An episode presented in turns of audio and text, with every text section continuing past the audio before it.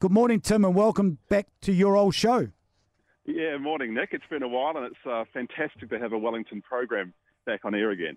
Yes. Now, uh, you could have told me how hard it was going to be. No, uh, question. the first question we're going to start with is that we're very worried. I don't know whether you've read the media reports, but a, a, a, fishing boat that no one else in New Zealand wanted is coming into Wellington, and it's got a couple of positive COVID people on it, and they're going to moor it at Queen's Wharf which I'm finding absolutely ludicrous. You know my background, and I have a lot of time, spent a lot of time in Queen's Wharf, and I think this is nuts. But why I wanted to speak to you is that New South Wales was the rock star of the COVID situation. Now things have drastically changed.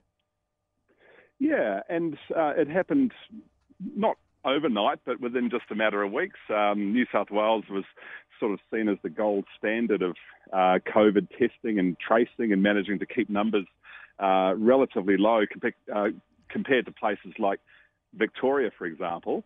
Um, and then there was a case that was reported about, it would have been about a month ago, of the limo driver at Sydney Airport, and it was one case, and you thought, oh, that's okay. Um, New South Wales knows how to handle these. This will be over soon. And then uh, all of a sudden, it has just exploded, really, and uh, to the point we had 77 cases in New South Wales yesterday. The Premier Gladys Berejiklian is picking uh, more than 100 today, more than 100 tomorrow.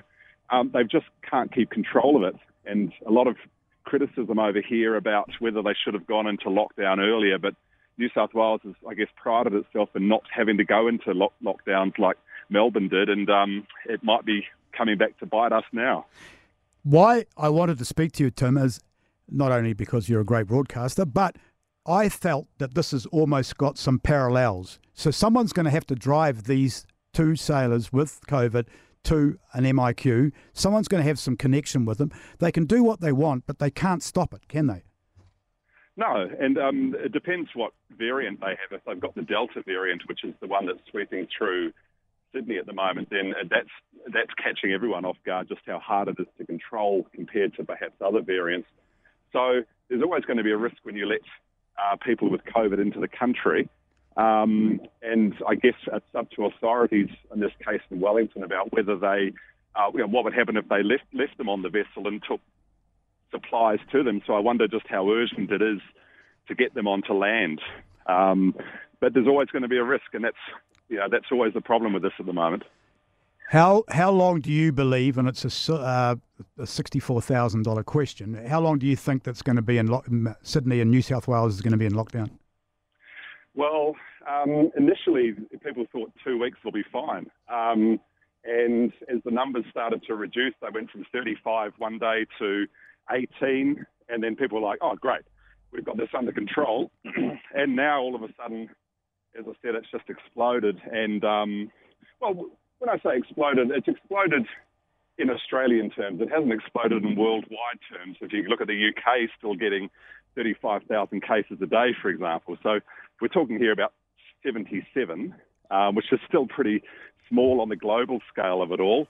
But um, they just they just can't keep on top of it at the moment, Nick. And so they're looking now well into oh, you'd have to say well into August, you would think. Um, and it's quite interesting. I live in a town called Orange in regional New South Wales, which is about four hours drive west of Sydney. We have minor restrictions here, such as having to wear a mask indoors, um, no crowds greater than 25 in, indoors, that type of thing, but only um, just over towards the Blue Mountains is where they're in a lockdown for Greater Sydney, and they have really started to lock, lock down. And I think, Nick, they're actually going to have to go even further. Uh, they're going to have to start closing more shops, unfortunately, which is just a, a really sad part of all of this people's livelihoods, people's income. Um, and that's what New South Wales, I guess, has been taking, in, taking into account for so long is that business is actually a part of making a decision about whether to lock, lock down. I know you're comparing Australia and New Zealand to some of the places with without the sort of island situation.